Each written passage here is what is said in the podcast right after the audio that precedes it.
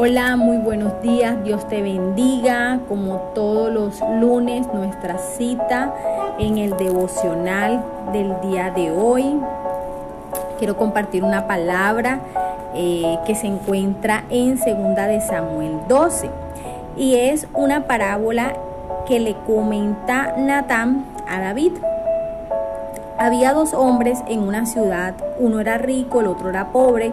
El rico tenía numerosas ovejas y vacas, mientras que el pobre solamente tenía una sola cordera, que él había comprado y había criado y había crecido con él y con sus hijos. Comían del mismo bocado y bebían del mismo vaso. Dormían juntos y la tenía como si esa corderita fuera su hija. Y vino uno de camino al hombre rico, y éste no quiso tomar de sus ovejas y de sus vacas para guisar para el caminante que había venido a donde se encontraba el hombre rico, sino que tomó la oveja de aquel hombre pobre y la preparó para, para aquel que había venido a él. Entonces se encendió mucho David de furor, se enojó muchísimo en gran manera contra aquel hombre y le ha dicho a Natán, Vive Jehová que el que tal hizo es digno de muerte.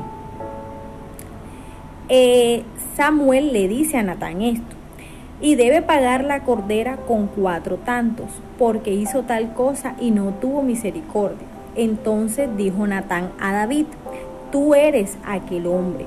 Así ha dicho Jehová, Dios de Israel, que te ungió por rey sobre Israel, que te libré de la mano de Saúl, que te di casa, que te di mujeres, que te di la casa de Israel y de Judá, y que si esto no te era suficiente, pues tuviese añadido mucho más.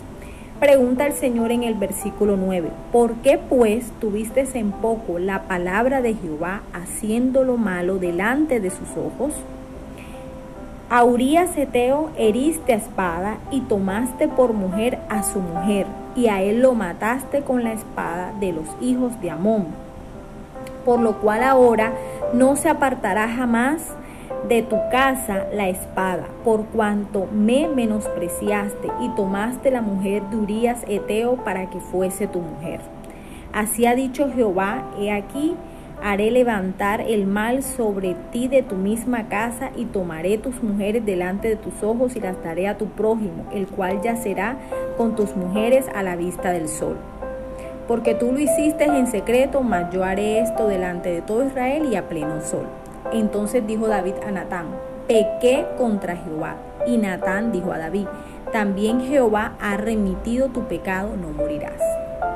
En esta historia vemos que eh, fue un momento en el que Natán lleva a David a que se confronte a sí mismo con ese pecado que él había cometido y lo hace a través de esa historia entre esas dos personas, el que tenía muchas vacas, ovejas, que era David, y aquel hombre que era Urias, que tenía eh, una mujer, que tenía eh, su esposa, que era un hombre que no tenía tantos recursos ni tantas propiedades como en el caso de David, que aparte de tener toda esa cantidad de animales, tenía una casa, tenía mujeres, tenía concubinas, es decir, a David no le faltaba nada, no había algo que Dios no le hubiese dado que él pudiera desear tener. Sin embargo, en un momento en el que David eh, se desenfoca, él pone su mirada en la mujer de Urias, en la mujer de otro hombre. Esto lo lleva a que David, al ser confrontado con su pecado, el Señor le dice, eh, ¿por qué hiciste lo malo delante de mis ojos? ¿Por qué tuviste en poco la palabra de Jehová? Y muchas veces nosotros eh, sabemos lo bueno, lo malo, y sin embargo siendo consciente de eso, pecamos. Versículos más adelante, también el Señor le dice que ese pecado traería consecuencia en su casa, con sus hijos, con su familia. Y capítulos más adelante vemos que esa, ese fruto de esa unión entre Betsabé, la esposa de Urias, y David origina un hijo y ese hijo muere. Pero no solamente esa fue la única tragedia o situación dolorosa eh, para David, para Betsabé, sino que también hubo otras situaciones, dado el caso en que Absalón, otro hijo de David, eh, se eh, llega a las concubinas de el rey David.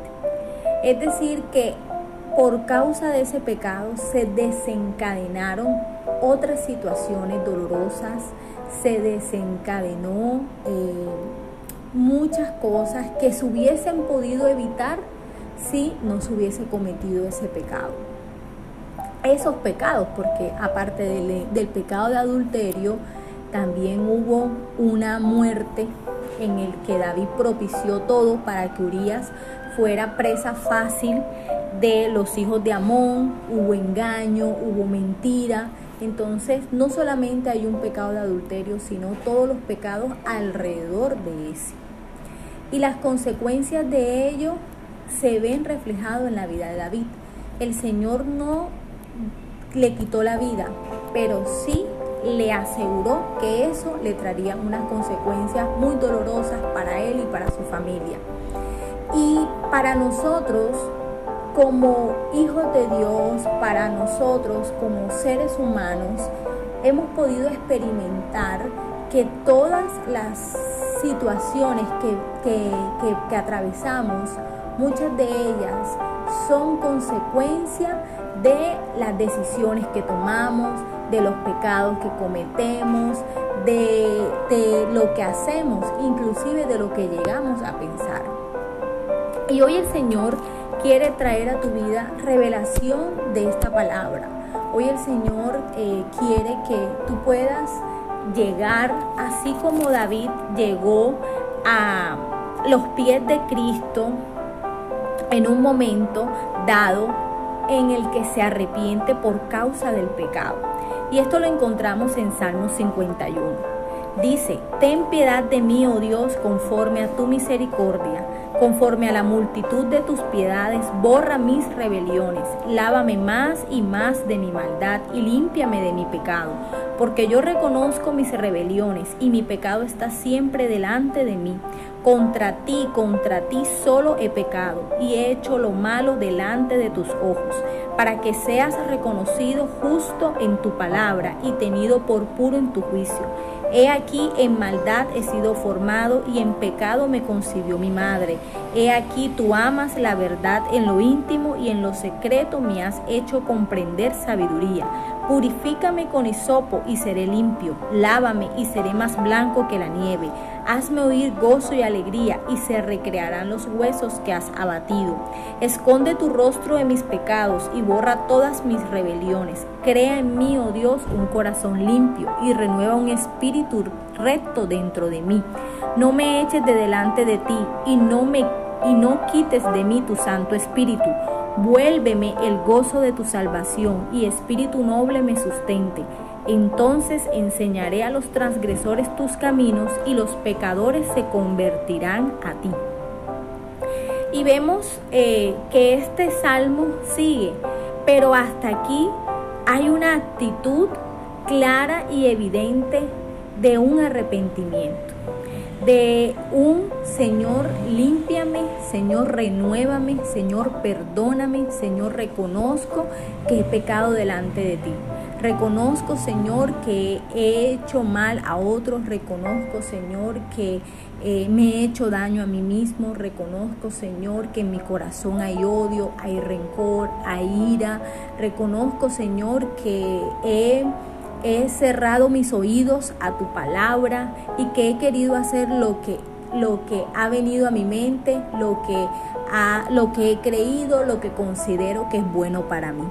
Que hoy puedas, así como David, es la invitación del Señor, postrarte delante de Él y reconocer tu dependencia a Cristo reconocer que lo necesitas, reconocer que hay muchas cosas en ti que no te gustan de ti mismo, de ti misma, y que necesitas que el Señor haga un cambio, que necesitas que el Señor traiga una transformación a tu vida, que necesitas que el Señor coloque pensamientos nuevos, pensamientos de paz, pensamientos de bien, que hoy puedas soltar todo aquello que no te deja avanzar, que te impide seguir creyendo, seguir confiando en que Dios tiene el control de todas las situaciones.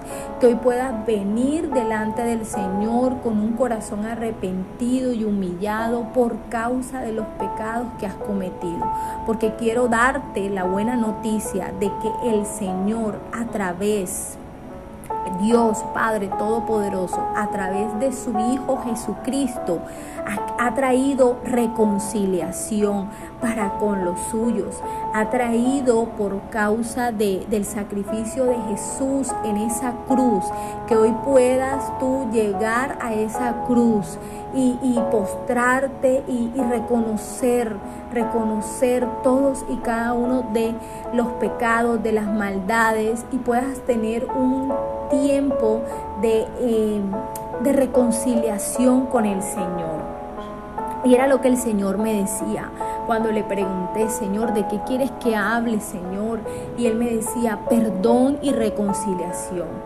Quiero que mi pueblo, quiero que mis hijos se perdonen, se perdonen así, se perdonen entre sí, pidan perdón y se reconcilien para que haya paz, para que haya unidad.